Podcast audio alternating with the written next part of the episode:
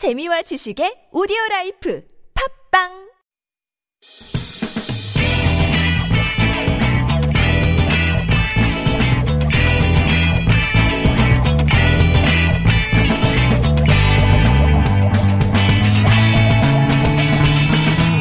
김어준의 뉴스 공장. 자, 이어서 격전지 해설 두 분 모시고 계속 이어가겠습니다. 네. 어, 제주도까지 했어요. 제주도까지 하고 대구 얘기하다가 하다가 끊겼죠. 예, 예, 마무리해 주세요. 예, 김부겸이 앞선 조사 결과 처음 나왔다고. 처음으로 나온 겁니다. 동아일보 조사 나, 나왔죠. 거의 더블 스코어로 치고 있던 그렇습니다. 그리고 또 홍준표도 옆지역 앞서 있죠. 예. 그래서 그걸 보면 대구 민심이라는 것도 차기 대권 관련해서 유력 주자들을 버리지 않는다라는 속설들이 있지 않습니까? 한 번 가지고 알 수 있나요? 아니 그런 속설들이 있는데 그래서 홍준표가 선전을 하면 김부겸도 선전할 가능성이 있다. 저는 그렇게 봅니다. 아, 전체적으로 네. 다만 이제 최근 이제 변화된 조사들 보면은 그 조사 방식은 좀 유념, 유심히 볼 필요가 있는데요. 그러니까 사람 면접원이 실시한 조사, ARS가 시- ARS 방식으로 한 조사 이 두 가지가 있거든요. 다 모든 이제 휴대폰이 대부분 많은 것은 이제 도- 동일한데요. 대표적으로 갤럽하고 리얼미터가 예, 있죠. 그렇습니다. 그러니까 큰 차이가 있죠. 둘이. 어, 사람 면접원이 한 것은 이제 중간층들 정치에 관심도 많지 않은 그러니까 어떤 한국당의 통합당에 대한 이제 비토 정서나 비호감 정서가 좀 높은 사람들도 많이 포함되어 있을 수 있거든요. 네. 그런 경우에는 이제 격차가 여야 후보가 많이 나는 편이에요. 예, 그렇지만 그렇죠. ARS 방식으로 된 거는 정치에 관심이 많고 이 사람들이 투표할 사람들이거든요. 대부분. 네. 이런 경우에는 이제 그 격차가 상당히 줄어들거나 팽팽한 경우들이 많은 것이 이제 일반적인 특성이긴 하- 하기 때문에 제가 봤을 때는 어 만약에 뭐 어느 당 후보가 우세하려면 ARS 방식으로 실시된 조사에서도 약간 이제 한 4, 5% 우세해야 네. 사실은 우세한다고 얘기할 수 있는 것이지 이게 이제 그 조사 방식별 차이가 있다는 점 네. 이것이 네. 동아일보는 어떻습니까? 전화 면접 전화 조사. 사람 하는 아, 거죠. 전화 면접. 네. 그리고 ARS 조사 하더라도 유선 집 전화를 얼마나 섞. 섞었느냐에 따라서 좀 조사 결과 차이가 많이 나죠. 그렇죠. 조사 기법을 정확하게 이해하는 전문가들은 구분해서 볼 수 있는데 일반인들 같은 경우는 숫자만 보고 네. 조사 개요를 정확하게 안 보는 거기까지 볼 시간도 없고 그죠? 무리죠. 그걸 요청하는 거. 자, 그래서 그 오늘 발표된 동아일보 방식은 어 적어도 그 여당이 불리한 대구에서는 여당 후보가 좀 유리하게 나올 수 있는 조사 결과였다. 네, 근데 이렇게 얘기할 수 있습니다. 추세 자체는 조금 좋아지는 건 분명한 것 같아요. 그 전에 이제 더블 났는데 이 정도까지 어쨌든 경합이 네. 된다는 얘기는 추세는 좋아지고 있다 이렇게 볼 수 있을 것 같고요. 네. 그다음에 이제 중앙일보 같은 경우도 어 오늘 이제 서울에 다섯 곳을 했는데 네 곳이 민주당이 유세, 우세하다 이 결과를 발표를 했거든요. 네. 그것도 이제 전화 면접 조사하기 때문에 상담원이 직접 하는 이제 그런 점을 감안해서 해석할 필요는 있다. 그렇죠. 전화 면접 조사가 더 정확할 것 같은데 투표율에 따라서 이제 달라지는 거예요. 그 투표하고 이어지느냐. 그러니까 예. 여- 전반적인 평균적인 여론의 여론의 정도를 척도 어, 측정하기에는 어, 전화 면접 조사가 더 대표성이 높은 건 대표성은 사실인데. 높으나 투표장에 누가 가느냐의 문제는 리얼미터 방식이 네. 조금 더 정확했다 이때까지는 그래서 만약에 투표율이 60% 가까운 데 가게 되면 사람 면접원이 한 이제 조사의 결과랑 비슷해질 가능성이 네. 있는 것인데 만약에 아래쪽 50% 투표율이 그쪽으로 가까워지게 되면은 이제 ARS 방식이 설명력이 좀 높아질 가능성이 있는 것이거든요. 네. 그래서 꼭 어, 그렇지는 않은데 이런 경향성이 있다는 경향성이 있는 거죠. 경향성이 있다. 네. 투표율을 갤럽에서 전화 올 수도 있습니다. 같이 보시면 되는 거죠. 리얼미터에서 전화 올 수 있고. 그러니까 투표율이 높으면 네. 갤럽에 수렴하는 경향이 있고 경향이 투표율이 좀 낮으면 리얼에 어, 수렴하는 경향이 있다. 네. 그런 경향이 있다는 건 반드시 그렇다는 건 아닙니다. 그래서 이번에는 그러니까 투표율이 낮을 수 있다는 우려들을 많이 하니까 코로나 네. 때문에 그렇죠. 정치 고관여층만 직접 투표 가능성이 높고 그러면 리얼미터에 가까울 수도 있다 이거죠. 네, 그건 있지만 보통 이제 투표율이 낮으면 보수 쪽에 유리하다 이런 통설이 있지 않았습니까? 네. 근데 이번에 꼭 그렇게 들어맞지는 않을 수도 있다. 또 노년층이 투표하지 않을지도 모른다는 그렇습니다. 얘기가 20대도 높아가지고. 낮지만 70대 이상의 투표 의향이 굉장히 떨어져 있기 때문에 네. 어느 층 네. 고정 지지층이 결집하느냐에 따라서 달라질 수 있을 것 같다. 실제로 오늘 경향신문에서 이제 조사를 한 전국 조사였는데 어 이제 이 투표 참여 의향을 물었는데 과거에는 언제 없었는데 진보 성향층보다는 보수 성향층이 투표 의향이 낮아요. 네. 그 다음에 또 한 가지 질문을 했어요. 어떤 질문을 했냐면 이 코로나 지금 상황이 유지될 경우 그러니까 이제 심각한 상황이 유지될 경우에 투표 참여 어떻게 할 것인지 또 다, 시 재질문을 했는데 그때 보수 성향층이 더 낮아지는 흐름을 보여요. 그러니까 상당히 말씀하신 대로 중계를 민감도가. 있긴 있는 것이죠. 근데 상식에는 사실은 이분들이 과연 그럴까에 대한 이제 의문들은 많은 전문가들이 갖고 있긴 합니다. 그러니까 어르신들은 건강에 대한 우려가 있고요. 예. 또한 가지는 공천 과정에서 최근에 네. 어, 미래통합당에서 공천 잡음이 굉장히 컸기 때문에 그 부분에 대한 오만 이런 어떤 이미지가 있어서 좀 실망한 게 있는 거죠 보수층에서. 그 이제 대통령 지지율이 높은 것이 최근에 일주 사이에 급등했지 않습니까? 급등한 정도예요, 사실. 급등한 표현이라고 쓸 정도인데 이것이 주는 또 착시 효과도 있는 것 같습니다. 대통령 지지율이 이렇게 높다 보니까 당연히 여당 후보들이 유리할 거라는 착시 현상이 좀 있는 것 같아요. 그러니까 어, 선거 앞두고 대통령 국정수행 평가의 긍정 평가 비율이 이렇게 높아지는 것은 이제 거의 없는 현상인데요. 맞아요. 어 이제 대통령 국정 지지를 갖고 선거 예측하거나 전망하는 것은 굉장히 조심할 필요가 있어요. 왜냐하면 이 대통령 평가에 국- 뭐 대통령 지지율 국정 지지율이라고 얘기합니다만은 사실 이것은 정치적 지지율 성격은 아니거든요. 왜냐하면 이거 대통령 지지하십니까라고 묻는 거라고 한다면 어, 전망 근거로서 상당히 설명력이 있는데 최근에 일을 잘합니까 못합니까라고 묻는 거예요. 네. 그러니까 정치적 지지하고는 사실은 거리감이 있는 것이기 때문에 그것은 뭐 어떤 이슈나 발언 효과 때문에 탄력도를 보이는 것이지 아주 고정적이고 안정적인 지표는 아니라는 점에서 이것이 높다고 해서 당연히 이제 여권에게 유리할 것이다라고 단정 지을 수는 없는 부분들이 있다는 점 좀 말씀드리고 싶네요. 저는 역효과도 있다고 보는 것이 선거는 워낙 복잡하니까 그 여당 지지자들에게 대통령 지지율이 이렇게 높다니 선거는 이기겠구만 하는 이완 효과도 준다. 네. 예. 그런 그래서 이 대통령 지지율이 한 6개월째 이 정도 수준을 유지하고 있었다면 또 모르겠는데 음. 최근 일주일 사이에 이 수치가 코로나 대응에 대해서 잘했다고 하는 평가가 투표 각 후, 지역구 후보들의 득표율로 바로 연결될 거라는 건 착시다라고. 이게 지금 두 당 모두 그 과반을 자신하는 정당은 없어요. 네. 어, 다들 뭐 지역구 130석, 125석, 목표치가 그 정도니까요. 어, 오히려 이제 읍소론들이 선거들이 잘 통합니다. 어렵다 도와달라 이렇게 호소하는 것이 잘 통하기 때문에 어, 뭐 지나치게 여야 낙관론 은 경계해야 하고요. 지지자들의 낙관론이 제일 유명한 거죠. 왜냐하면 그 사람들이 투표할 거기 때문에 이게 정당은 아무리 말을 해봐야 예. 실제로 이제 심판하려고 하는 이제 그 의지나 강도가 방어하려고 하는 강도보다는 높은 편이에요. 언제나 그렇죠. 아니, 예, 그럴 수밖에 선거에서는. 없기 때문에 이제 야당이 프리미엄을 갖고 지난번도 한번 말씀드렸습니다만은 이게 이 정당 지지율대로 나오는 것이 아니라 선거 당일에는 투표장에 가서 내가 정부 여당을 평가하고자 한다. 심판하고자 한다는 사람은 그 야당을 좋아하거나 지지하지 않더라도 그날은 야당 도구를 쓰는 것 뿐이니까 야당이 대체로 어쨌든 불리하죠. 지지율보다는 높게 아, 유리하죠. 나오는 부분들이 유리하죠. 있- 예. 있다는 점 근데 이것들을 이제 보실 필요 이런 있죠. 점도 있죠. 그러니까 김종인 지금 선대위원장이 등장해서 못 살겠다 갈아보자.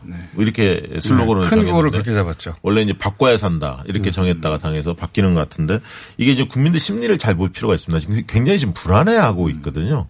어 그런 측면에서 센 구호가 과연 어 국민들 마음에 어떻게 다가올지 오히려 혼란을 초래하는 거 아니냐. 안정을 바라는데 예, 이런 정서들도 있기 때문에 그 구호가 얼마나 먹힐지도 좀 관심사입니다.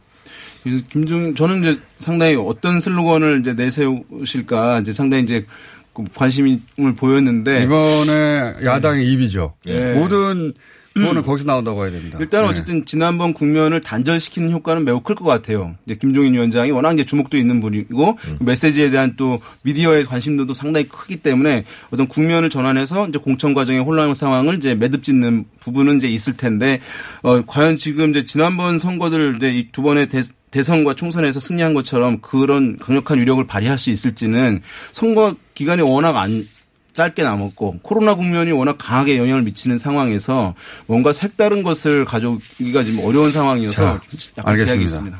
딱 한마디만 하고 마무리. 호남 예. 네. 호남도 어, 대구 얘기했으니까 호남도 네. 한두 군데 얘기하고 오늘은 마무리해야 될 것 같습니다. 네, 호남에서 지금 관심 지역이 이제 군산도 있죠. 김관영 후보가 나 무소속 후보로 나왔고요. 현 의원이죠. 목포도 관심사. 예, 목포도 관심사. 거기는 이제 신영대. 이렇게 싸움이 붙었고요. 목포는 이제 어, 박지원 의원이 나서는 지역인데 민주당 김원희 그 다음에 이제 윤소아 정의당 후보 3파전인데 최근 이제 조사 결과를 보면 민주당 김원희 후보가 한 발 좀 앞서가는 그런 어떤 조사 결과들이 발표되고 있습니다. 여기는 모릅니다. 끝까지 가면. 예. 저는 그렇게 생각해요. 예. 박지원 의원의 저력도 절대 만만한 게 아니기 때문에 광주는 이제 천정배 의원이 나오셔가지고 관심을 끌고 있고 순천 곡성은 이정현 후보가 안 나오잖아요. 안 나오고 예. 지금 민주당의 소병철 그다음에 이제 과거에 춘, 순천 시장을 했던 노광규 어, 씨가 이제 무소속으로 나와서 어, 양자 대결 구도로 갈 것 같습니다.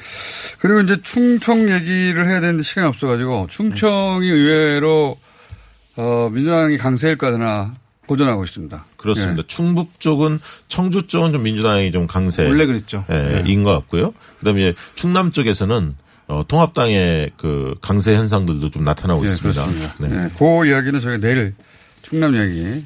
예, 다른 분하고 하시죠. 네. 그래요? 그럼 이름도 말하지 않고 끝내도록 하겠습니다. 여기까지 하겠습니다. 감사합니다. 네, 고맙습니다.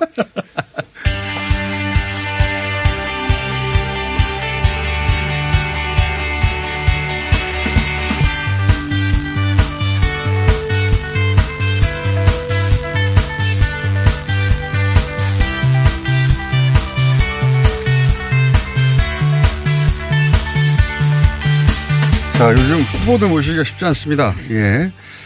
어, 비례정당이 총선 처음으로, 어, 등장을 해서 비례 후보들 저희가 모시고 있는데, 어, 오늘은 정의당 비례 대표 1번 유, 유호정 후보를 모셨습니다. 안녕하십니까? 네, 안녕하세요. 예. 유호정입니다. 등장하자마자 고생이 많으셨습니다.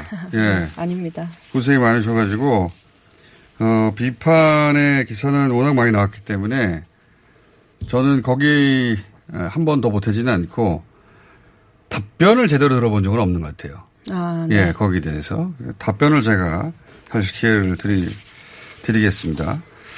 그 이게 이제 한 30대 후반 이상은 잘 피부에 와닿지 않는 이슈예요. 예. 롤 대리. 네.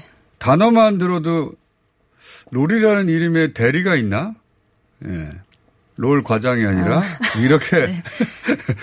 저는 처음에 어 외국인이 과, 대리였나? 이렇게 별명이었나? 못 알아들었어요. 음, 네, 그럴 수 있, 있습니다. 예. 이 대목에서 본인이 어 잘못했다고 생각하는 지점 혹은 오해받는다고 생각하는 지점 혹은 해명해야 되겠다고 하는 지점이 있으면 한번 정리해 주시죠. 예. 네, 우선 6년 전에 제가 이제 대리게임 논란이 있었던 당시에 그때도 사실 그것은 잘못한 일이기 때문에 사과를 했었고 지금 음, 대리라는 게 롤이라는 게임을 자신의 아이디인데 다른 사람이 해줬다 이런 거죠. 네, 다른 사람이 사용해서 등급을 올리는 거죠. 그게 이제 그런 게임을 안 하는 세대에게는 뭐 게임인데 다른 사람이 해줄 수도 있고 그런 거지. 아, 그런데 이게 이게 왜 그렇게 큰 문제가 됐는지부터 설명을 좀 해주십시오. 그 게임 내에서 어쨌든 다른 사람이 자, 계정을 사용해서 등급을 올린다는 거는 그 열심히 하시는 분들 입장에서는 박탈감을 줄 수 있는 그런 행위거든요. 게임이 그래서- 그만큼 그 세대 일상의 큰 중요한 부분입니까? 네, 그렇죠. 이제 게임은 저희 세대에게는 꽤 중요하고 음. 그런 문화가 되었죠. 그래서 그 게임의 등급이 높은 곳이 자기가 사회 진출해서 하나의 자산으로 쓸 수 있을 정도예요? 프로게이머 정도로 아주 잘하게 되면 사실 그런 그럴 수도 네, 있지만 네, 거기까지는 아닌다 있지만 하더라도 저는, 네, 네. 그 정도로까지는 아니었고요. 아마추어 대회를 좀 나가긴 했습니다. 그러면은 그런 대입상 경력이 입사에 도움이 된다든가 그래서 그걸로 비판받으신 거 아닙니까? 네. 거기서 이제 조금 오해가 있었는데요. 네. 사실 제가 나왔던 대회들은 뭐 여러 개를 나갔는데 오프라인 예선이랑 동시에 또 치러진 것들이 있어서 누군가가 대회 자체를 대신해 줄 수는 없었고요. 아, 그러니까 대회 성적조차 대리로 한 거 아니냐 그게 네, 아니었다. 그것은 그거는. 조금 오해가 아. 있었습니다. 뭐 그래서 뭐 심지어는 뭐 취업에 이용했다거나 뭐 금전 금전적인 이득을 뭐 어. 취했다거나 하는 것들은 모두 사실이 아니고 이제 소명을 조금 소명을 맞췄습니다. 하셨을 수는 있는데 비판받은 만큼 충분히 보도되지 않아서 네. 많이 어 널리 퍼지진 않았어요. 그러니까 누가 대신해서 대회를 나가서 금전적인 이득을 취했다든가 음. 또는 그걸로 그 대회 입상 성적은 오프라인에서 했기 때문에 본인의 실력인데 그 시- 네. 그걸로 가지고 입사를 했다든가 그건 아니라는 거죠. 네, 일단 대회 나간 건 시기적으로도 조금 맞지 않고 네. 네, 그 이후로도 뭐 오프라인 대회는 제가 나가서 증명을 했었기 때문에 네. 분명한 것은 제가 그때 사과를 했고 지금도 그 계정 공유 자체는 좀 잘못된 일이기 때문에 사과를 계속 해야 한다고 생각하고 하지만 그것으로 다른 이득은 취하지 않았었습니다. 그걸로 대성적을 높여서 그걸로 입사를 했다든가 하는 건 사실이 아니다. 네, 오프라인 사실이 대회에서. 아닙니다. 네. 그, 그럼 또 이야기가 좀 구분되죠. 예. 구분되는데, 어, 이걸로 저도 그 세계는 정확하게 몰라서 충분히 해명이 됐는지는 모르겠습니다만 본인이 그렇게 얘기하는 게 널리 알려지지 않아서 여기서 한번 다시 기회를 드린 거고요. 네, 감사합니다.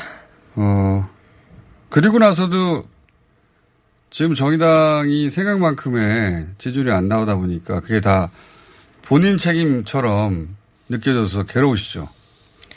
어, 지금 논란이 되고 있어서 조금 죄송스러운 마음은 있습니다. 아무래도 지역구 후보님들이 고생하고 계신데 네. 네. 다른 비례 후보들도 좀 소개를 해 주십시오. 예.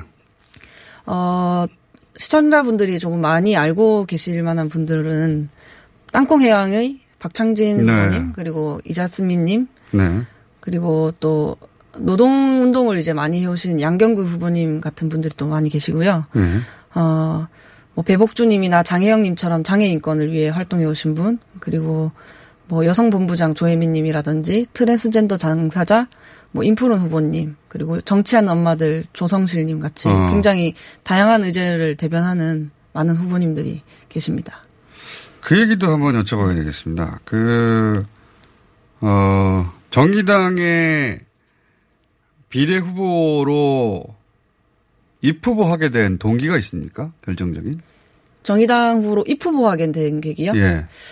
어, 정의당 당원일 수는 있지만 국회의원에 그렇죠. 출마하는 건 또 다른 얘기잖아요. 제가 정의당에 입당을 하고 제 삶이 조금 많이 바뀌었거든요. 입당을 하고 나서 조금 노조 설립을 주도하게 되고 그러던 과정에서 잘리고 뭐 민주노총에 이직을 해서 IT 노조들을 지원을 했는데요. 그러다 보니까 좀 집회에 나갈 일도 좀 잦아졌어요. 네. 처음에는 노조가 생기면 문제들이 다 해결될 줄 알았거든요. 물론 많은 부분들이 또 해결되기도 했습니다만, 아, 국회 앞에서 집회를 하는데, 아, 내 목소리가, 우리 노동자들의 목소리가 저 담을 넘어가기가 참 쉽지 않구나, 그런 생각들을 가졌었고, 청년 할당 방침을 알았을 때, 그렇다면 내가 한번 해보자, 라는 생각을 하게 되었습니다. 쉽지 않은 결정인데. 네. 그렇죠. 노조 활동하고 아예 국회의원이 되는 거하고는 전혀 다른 차원이기도 한데 그래서 조금 다르죠. 근데 너무 답답했어요. 어, 너무 네, 답답해가지고 지켜보기만 하는 것이. 20대시죠. 네. 네. 그 20대 여서 가산점이 있긴 있었죠. 정의당은 여성 20대 그 소위 뭐라고 불러야 될까 소수자 가산점이 꽤 높은 편 아닙니까? 청년 우선 방침이 있어서 35세 미만 할당이 있었습니다. 아, 할당. 네네. 본인이 1위를 한 건 대단한 건데 정의당의 어 진성 당원이 투표를 통해서 1위를 한 거잖아요. 전 근데 애초 투표 순위는 좀 그 네, 그렇게 높지 않았습니다. 높지 않았겠죠. 네. 그렇죠. 예. 제가 37명의 경선 후보들 중에서 19등을 해서 딱 중간이었거든요. 그래서 그런데 딱 이제 중간보다 밑에 한한 칸 밑에네요. 네. 그런데 제가 어 청년 우선 방침이 있었기 때문에 네. 1번이 될 수 있었던 거예요. 네. 조금 취지를 생각해 보면 어 국회의 세대 교체라는 뭐 그런 주제와 뭐 청년 정치 참여라는 주제에 대한 네, 시민들의 열망을 정의당이 좀 행동으로 반영을 했다. 이렇게 해석을 해주시면 좋겠습니다. 걱정하시는 분들은 정의당의 지지자들 중에서도 지- 걱정하시는 분들은 정의당 비례 10번 이내가 이제 당선권인데 10번 선 정도가 그 10번 이내 너무 20대가 많지 않느냐 20대가 필요하지만 그런 우려도 있잖아요. 1번인 저와 이제 20대는 저 하나입니다. 네. 아, 그래요? 네, 저 한, 한 명입니다. 30 그럼 제가 너무 30대 부각돼가지고 그런 것 같습니다. 아 그런 이미지가 네. 그런 이미지군요. 30대 초반은요. 30 초반이 이번에 장혜영 후보가 있습니다. 그렇군요. 그러니까 1번부터 10번 이내에 어, 다 젊은 이들이다. 그런 이미지가 있는데 그렇지는 않아요? 어, 연령대를 고려하면 조금 다른 정당에 비해서는 젊죠. 왜냐하면 2016년에 국회의원 평균이 55.5세였거든요. 예. 근데 저희는 제가 알기로는 40대 정도 되는 걸로 알고 있습니다. 1번부터 제가 좀 10번까지. 낮췄기 때문에. 네. 10번까지. 아, 본인이 낮춰서? 네, 제가 낮췄습니다. 크게 낮췄어요, 본인이? 예. 알겠습니다. 그, 비례 1번이다 보니까 많은 주목을 받고, 그리고 어, 많은 질문들을 받게 되는데 이번 총선에서 어, 정의당의 목표를 1번으로서 정의하면 어떻습니까? 총선의 정의당은 언제나 목표가 원내 교섭단체 그렇죠. 구성이었습니다. 수십 년째 그 이야기를 듣고 있습니다. 네, 아마 원내 교섭단체를 구성할 때까지 목표라고 얘기를 할 것 같은데요. 최근에 근데 비례 위성 정당이 좀 여러 등장하면서 연동형 비례대표제의 취지가 좀 훼손되고 있습니다. 네, 정의당은 처음부터 비례연합에 참여하지 않겠다는 뜻을 밝혔고, 뭐 지금도 마찬가지입니다. 저는 그게 원칙을 지키고 있는 거라 생각하고, 원칙을 지키는 정당이 네, 선거에서도 네, 좋은 결과를 낼 수 있음을 보여줘야 한다고 생각하고 있, 습니다 그래서 네 국민들이 현명하게 판단해 주실 거라고 믿고 정의당의 길을 가고자 합니다. 본인이 가진 감으로는 정의당이 얼마나 득표할 거라고 보십니까? 비례정당 쪽에서 혹은 비례정당이 아니죠. 예. 어, 비례정당이라고 하면 안 되고 비례투표에서 예. 비례투표 굉장히 중요하잖아요. 그죠? 네. 저희 저는 언제나 교섭단체를 구성할 거라고 믿고 있습니다. 40%인데요, 그러면. 퍼센티지 잘 모르시는 거 아니에요? 40%면, 그, 어, 범여 혹은 친여 비례정당 두 가지를 합친 숫자도 거기 뭐 도달을 못 하는데, 가능할까요? 어쨌든 지금 총선의 목표가 적폐 청산이지 않습니까? 예. 그래서 네, 정의당이 할 수 있는 일들을 남은 기간 동안 더 잘 어필할 수 있을 거라고 생각합니다. 네. 본인이, 어, 그, 국회에 들어갈 가능성은 대단히 높습니다. 1번이기 때문에. 각 3%를 넘는 정당의 1번들은 다 당선이라고 봐야죠. 사실상. 네. 그 본인이, 어, 지역구하고는 다르게, 지역구는 마지막까지 봐야 되지만, 본인이 이제 국회에 들어가게 되면 어떤 정책을 가장 먼저 추진하는 것이 본인의 임무라고 생각하세요? 저는 처음에 경선에 나왔을 때는 네. 1호 공약으로 이제 IT 노동자들에 좀 집중을 해서 네. 포괄임금제 폐지 제도화를 걸었었는데요. 포괄임금제 폐지가 뭐예요? 어, 좀 장시간 노동의 원인이 되기도 하는 건데 조금 쉽게 짧게 설명을 네. 하자면 이제 야간 뭐 야근이나 이런 예, 추가 예. 근로를 했다고 치고 예. 이제 임금에 포함해서 이렇게 주는 제도인데 그렇게 되면 어 회사 입장에서는 야근을 했다고 간- 가정하기 때문에 네. 좀 장시간 노동을 강요하게 되는 그런 일이 어, 발생하는 그거에 아예 포함되어 있는 거예요? 고- 그러니까 쉽게 설명하자면 네, 그러니까 그렇습니다. 하는 걸 전제로 하고 네, 하는 그걸- 걸 전제로 하고 있는 거죠. 그걸 회사 입장에서 보시면. 보면 그렇습니다. 그래서 하, 안 해도 어 아니 그러니까 그 어, 자녀 야근을 시켜도 아무런 부담 없이 시킬 수 있다. 그렇죠. 아 그런 제도군요. 네, 그러면 네. 이제 좀 장시간 노동이 좀 만연해지는 문제가 있는데, 네. 근데 다만 지금은 코로나 19로 좀 많은 시민들이 불안과 우려를 느끼고 있잖아요. 네. 그래서 네, 정의당도 어제 코로나19 민생 지원 및 일자리 지키기 대책을 발표했었는데요. 예. 네, 저도 정의당은 취약계층의 생존 위기나 뭐 자영업자의 폐업, 폐업 위기 그리고 노동자들의 대량 실업 위기에 대응을 해야 한다고 생각하고 음, 우선순위가 걸- 네, 그쪽으로 음. 우선순위를 그쪽으로 조금 두게 될 것 같습니다. 포괄임제 같은 경우는 본인이 그 업계에 일했었기 때문에 이 문제를 해결해야 될 문제지만 네. 당장 우선순위는 코로나가 워낙 어, 큰 피해를 주고 있기 때문에 거기에 힘을 모으게 될 것이다 정의당은. 네, 물론 뭐 일을 하나만 하는 건 아니니까 네, 네. 동시에 하게 되겠지만 아무래도 지금 코로나 19로 인해서 지금 경제가 단기간에 회복되지 않을 수도 있다는 전망도 있잖아요. 그래서 그렇죠. 네, 좀 집중을 하고 긴장을 해야 한다고 생각합니다. 알겠습니다. 어, 유권자 시간이 거의 다 돼가지고 저희가 비슷비슷한 시간밖에 드릴 수 아. 없어서. 네. 아니, 이럴 수가. 이렇게 많이 준비해 왔는데. 그래 많이 준비해봐야 네. 소용없어요. 네. 정당 어, 정의당을 네. 반드시 선택해 달라는 감수봐요. 오늘부터 선거 운동이 가능합니까? 4월 1일부터 가능하군요. 네. 예. 어, 여기 일반적인 어필을 하셔야 되겠네요.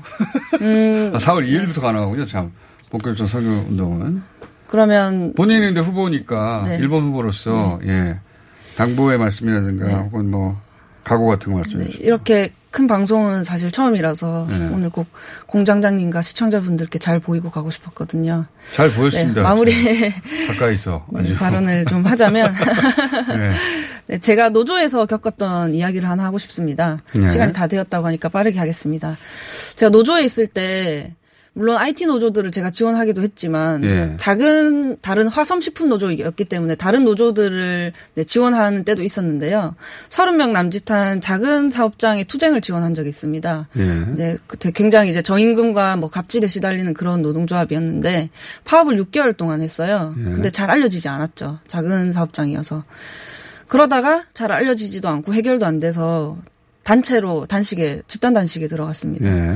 그럼 집단 단식에 들어갔을 때 저는 기자님이 연락이 오길래 아 이제 좀 기사를 낼 수 있겠구나 이런 생각들을 했었는데 기자님이 15일 정도는 되어야 그림이 나오니까 이제 그때 연락을 하라고 하시더라고요. 어, 근데 제 생각에는 아직 한덜 굶었다는 얘기죠. 네. 예. 5일만 굶어도 큰일 날 것 같은데 이 사람들이 그러면 15일 굶기를 내가 바라서 기사 한 줄 나는 걸 기다려야 되나 좀 비참한 생각이 들더라고요. 예. 그래서 제가 국회에 들어가면 이 작은 노동자들 그리고 투명 인간들을 위해서 마이크가 되고 싶다 그런 생각들을 했었습니다. 갑자기 벅차오르네요. 네, 제가 그렇게 할 수 있도록 잘 지켜봐 주시길 부탁드립니다. 알겠습니다. 오늘 말씀 여기까지 듣고요. 저희가 어 아마 유호정 후보한테는 다행인 점이 지역구 후보들이 안 나온대요 방송에. 그래서 여유가 생겨서 비례정당 후보들을 어, 또한 번 모실 수 있는 기회가 있을지도 모르겠습니다. 오늘 말씀 잘 들었습니다. 감사합니다. 네, 감사합니다. 예, 정의당의 어, 비례 1번 유호정 후보였습니다. 안녕하세요. 치과의사 구지은입니다. 태아가 자랄 때 가장 먼저 생기는 기관이 어디일까요? 바로 입입니다. 먹는다는 것은 삶의 시작이자 끝인 것이죠. 100세 시대인 요즘은 치아를 100년 가까이 사용합니다. 그럼 어떻게 해야 치아를 100년 동안 건강하게 관리할 수 있을까요? 바로 올바른 칫솔질과 정기적인 스케일링입니다. 가까운 치과를 방문하시면 치과의사 선생님께 올바른 칫솔질을 배울 수 있습니다. 그리고 1년마다 건강보험 적용이 되는 스케일링 치료 놓치지 마세요. 이 캠페인은 유디치과협회와 함께합니다. 후보자님, 잘 들으세요. 선거는 뿌리오와 함께. 선거 문자 1위는 뿌리오. 선거는 뿌리오와 함께.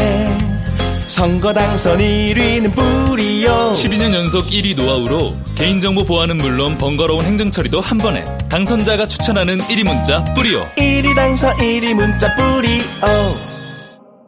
시더 시더. 아빠 발톱 너무 두껍고 색깔도 이상해. 이 녀석 그럴까봐 내가 캐라셀 네일 준비했지. 갈라지고 두꺼워진 발톱 무좀이 싹 사라진다고.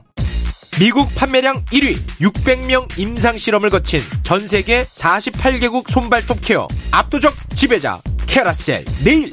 2주 후 달라진 손발톱을 경험할 수 있습니다. 네이버에서 캐라셀 네일을 검색하세요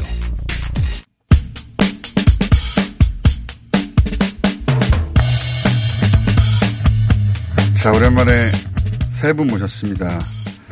그런데 양신장인데, 어, 친성을 가지신 분이, 어, 정의당, 어, 국회의원 후보에 예비, 어, 뭡니까, 비례 후보 나가셨다가 어, 사퇴하셨는데, 아직 저희가 모실 수가 없어가지고, 다른 신 변호사를 모셨습니다. 예. 신씨 중에 찾다 보니까. 방송에서 활동하는 신 씨가 딱 두 분밖에 없어가지고 차례가 돌아왔습니다. 양질 변호사 나오셨고요. 네, 안녕하세요. 신유진 변호사님. 네, 안녕하세요. 얼마나 다행이면 같은 성이 신씨인데. 네. 양신장을 계속 하고 있었는데 장윤지 기자 나오셨습니다. 예, 안녕하십니까. 예.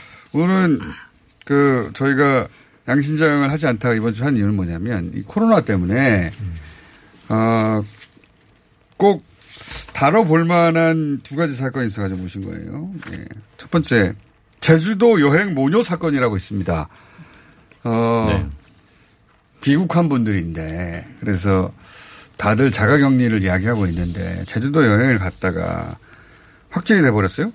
예. 그뭐 제주도에 갈 때까지만 해도 큰 증상이 없었는데 일단 제주도에 도착하고 난 다음부터는 이제 여러 가지 발열이라든지 인후통이 발생을 했다고 그래요. 근데 그 상황 그 그러니까 상황에서 입도 첫날 오한 근육통, 인후통. 네, 뭐. 이런 거 생겼는데 그 상태에서도 계속 여행을 강행을 하시는 바람에 지금 이분들이 들렀던 영업장이라든지 숙박 시설들이 전부 다 폐쇄되고 어 지금 소독에 들어갔다고 합니다. 그리고 아직까지 이분들한테 어, 감염이 된 사람이 나온 것 같지는 않는데요. 어, 현재까지 많은 상당히 많은 비용이 추가로 들어갔기 때문에 이 제주도 측에서 이 모녀에게 구상권을 청구하겠다 또는 저 이 모녀들 때문에 영업을 할 수 없었던 사람들은 손해배상을 청구하겠다 이런 입장을 지금 밝혀놓고 있습니다. 그러니까요. 그렇게 일이 커졌습니다. 커졌습니다. 자, 아직 소송이 들어가지는 않았죠. 민형사상 책임을 물어 네. 묻겠다는 얘기 정도 나온 건데. 그러니까 민사상 손해배상을 하겠다라고 합격했고요.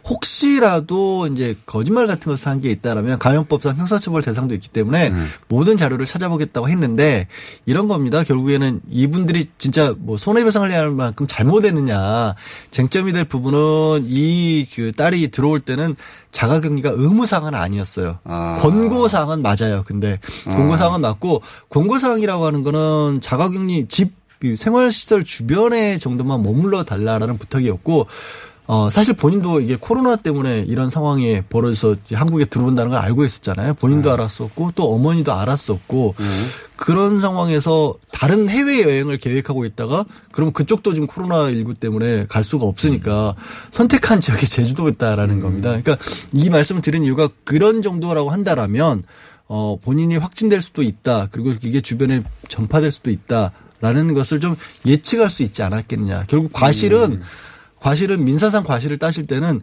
이걸 알 수 있었느냐라는 걸 따지는 거거든요. 그런 상황이 된다라고 지금 제주도에서 보고 있는 거예요. 그러니까 이제 어, 구상권을 청구하면 뭐 예를 들어서 1억이면 1억 단은 아니어도 최소한 어 다른 케이스에 대한 경각심도 되고 이 케이스도 어느 정도 가능할 것이다 보는 거네요. 네, 그러니까 저는 이 사건에 대해서 법적으로 고의, 과실, 형사처벌 이런 문제보다도 그 일반 시민들이 네. 자신들로 인해서 다른 사람에게 피해가 가면은 음. 어떤 손해배상 청구에 주, 어, 청구를 당하는 주체가 될 수 있다. 이런 어떤 시민 의식의 뭐 고치라든지 경각심이라든지 이런 부분에서 이 소송이 더 이제 사회적으로 이슈가 되는 게 아닌가 그런 생각이 듭니다. 그러니까 이분들이 문제가 되는 것이 자신들이 감염을 피하기 위해서 한국에 들어온 거잖아요. 그런데 우리 나라에 들어와 가지고는 감염을 시킬 수 있거나 감염을 확산시킬 수 있는 행동을 해버렸단 말이에요. 오, 예리한 지적이었어요. 예. 이거는 장영규 지사님이 열 마디 하면 한 번 정도 예리한데 오늘은 천 마디가 예리해요. 예, 앞으로 하나도 안- 안 예리할 거예요.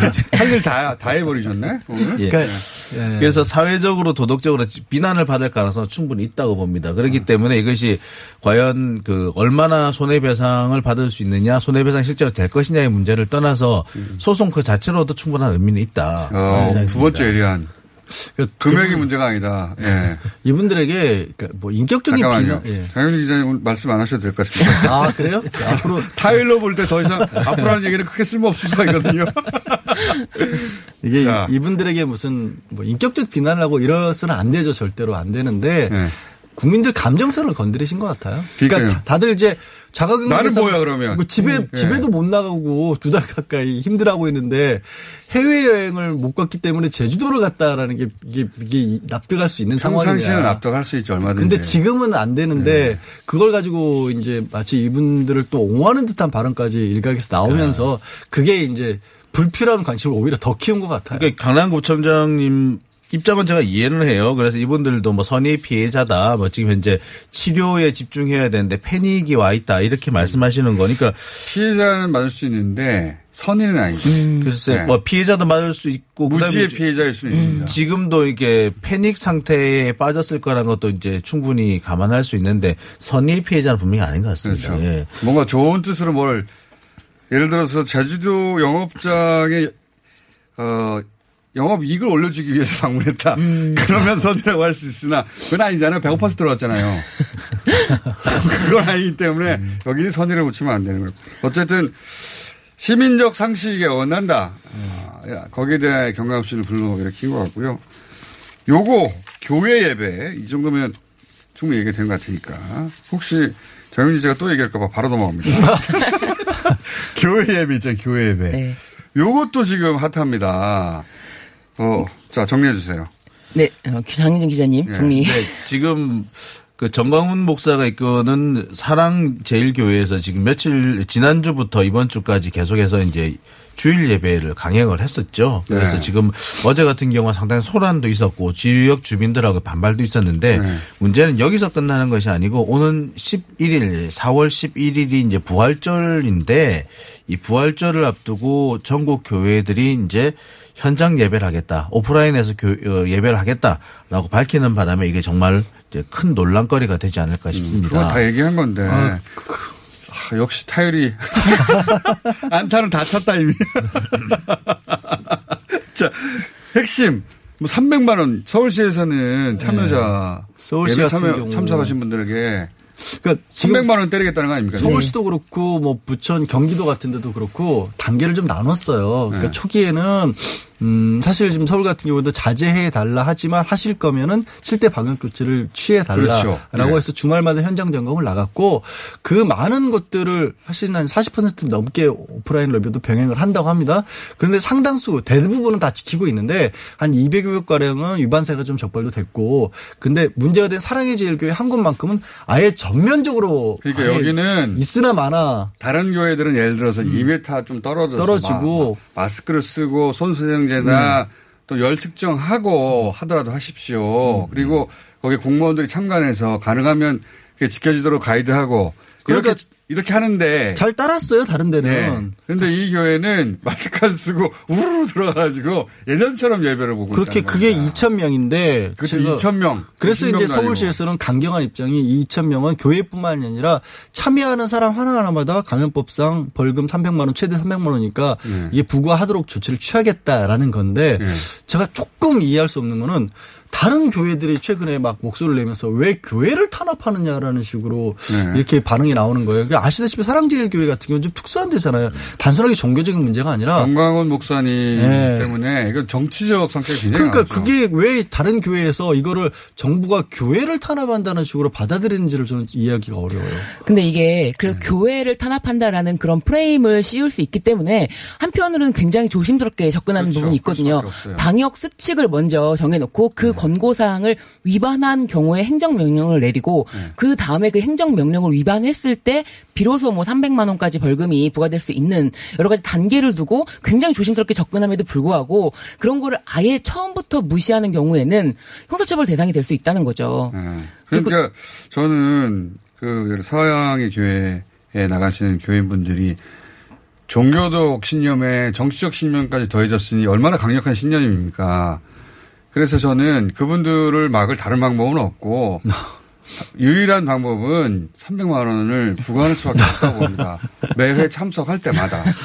그러니까 그거 외에 다른 방법이 과연 있겠는가? 이거를 이제 교회 혹시 그래서 한 달 교회를 가면 1,200만 원의 벌금이 나오는 거예요. 그것이 널리 알려져야 된다. 그러니까 다른 방법은 없다. 제발 이거를 사랑제일교회 하나의 사- 독특한 사례로 받아들여 주셔야지 교회 전체하고 연결시켜서는 절대 안 되고 그리고 또 예배를 자꾸 중단시킨다 행정명령을 내린다 하는데 말씀드린 것처럼 예배를 중단하는 게 아니라요 예배 과정에서 일어날 수 모를 감염을 막기 위한 조치인 거예요. 그 방역 수칙을 지키라는 거지. 이거 안 지키니까 그런 거야. 안 지키니까. 근데 사실 제가 이 이분들만으로 끝나는 게 아니라 이분들을 딴 데 가서 퍼뜨릴 수도 있잖아요. 그러면 또 이제 손해배상 청구를 그러니까요. 근데 지금 이제 왜 교회만 가지고 이러느냐라는 말씀하신 분들도 계세요. 성당과 이게 그게 이제 성당과 절은 이미 다 진작에 한 달 전에 안 합니다. 그 지금 뭐 그 보면은 지금까지 그 많이 확산이 벌어졌던 데가 다 교회를 중심으로 해서 확산이 벌어졌어요. 그거는 전 세계 공통이에요. 이제 근데 왜 특히 우리나라에서는 다른 종교 단체뿐만 아니라 해필이면 교회였느냐? 그러면 사실 어떤 분들은 신천지와 연관성을 계속 생각을 한단 말이에요. 근데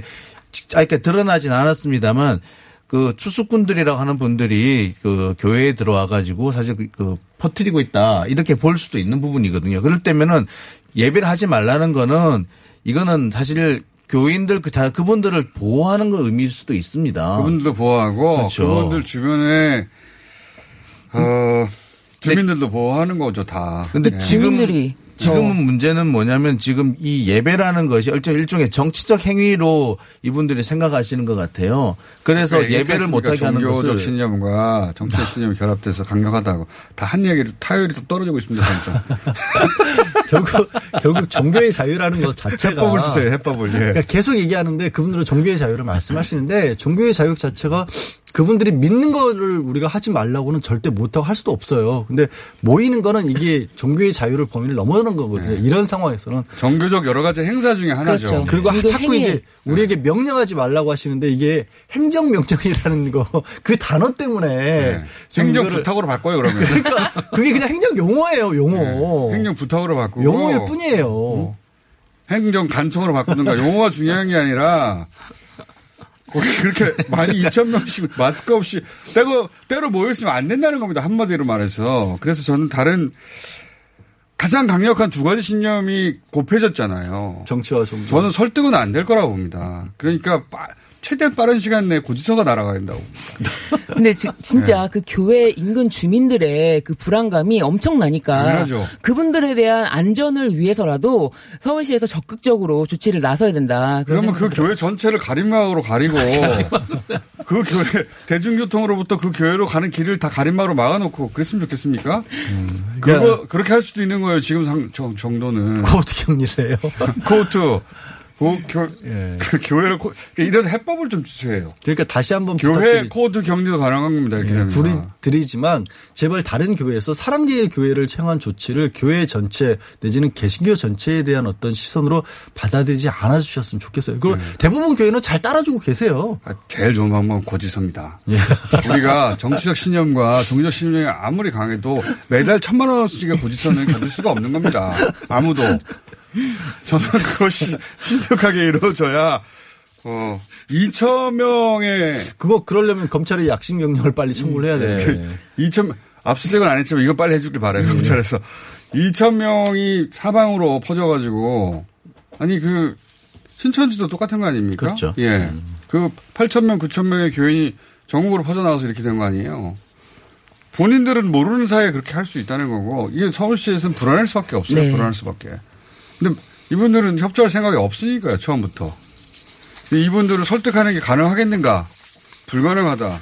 그리고 법상 그 종교 집회, 집회 자유를 제한할 수가 있 고 그 근거가 있는데 이 뭐 단순히 어떤 굉장히 조심스러움 때문에 머뭇머뭇거리고 또 공장장님이 세게 말하면 말을- 오히려 안 해줄 수가 있기 때문에 말이 조금 필요 없어요. 고지서로 답해야 된다. 너무 세게 말씀하시면 예. 안 해줍니다. 고지서를 보낼 기한이 급한데요. 그러면 4월 11일 부활절 이전에 보내야 되는데. 아. 계속 얘기하고 계세요. 네. 네. 내일 뵙겠습니다. 안녕! 안녕.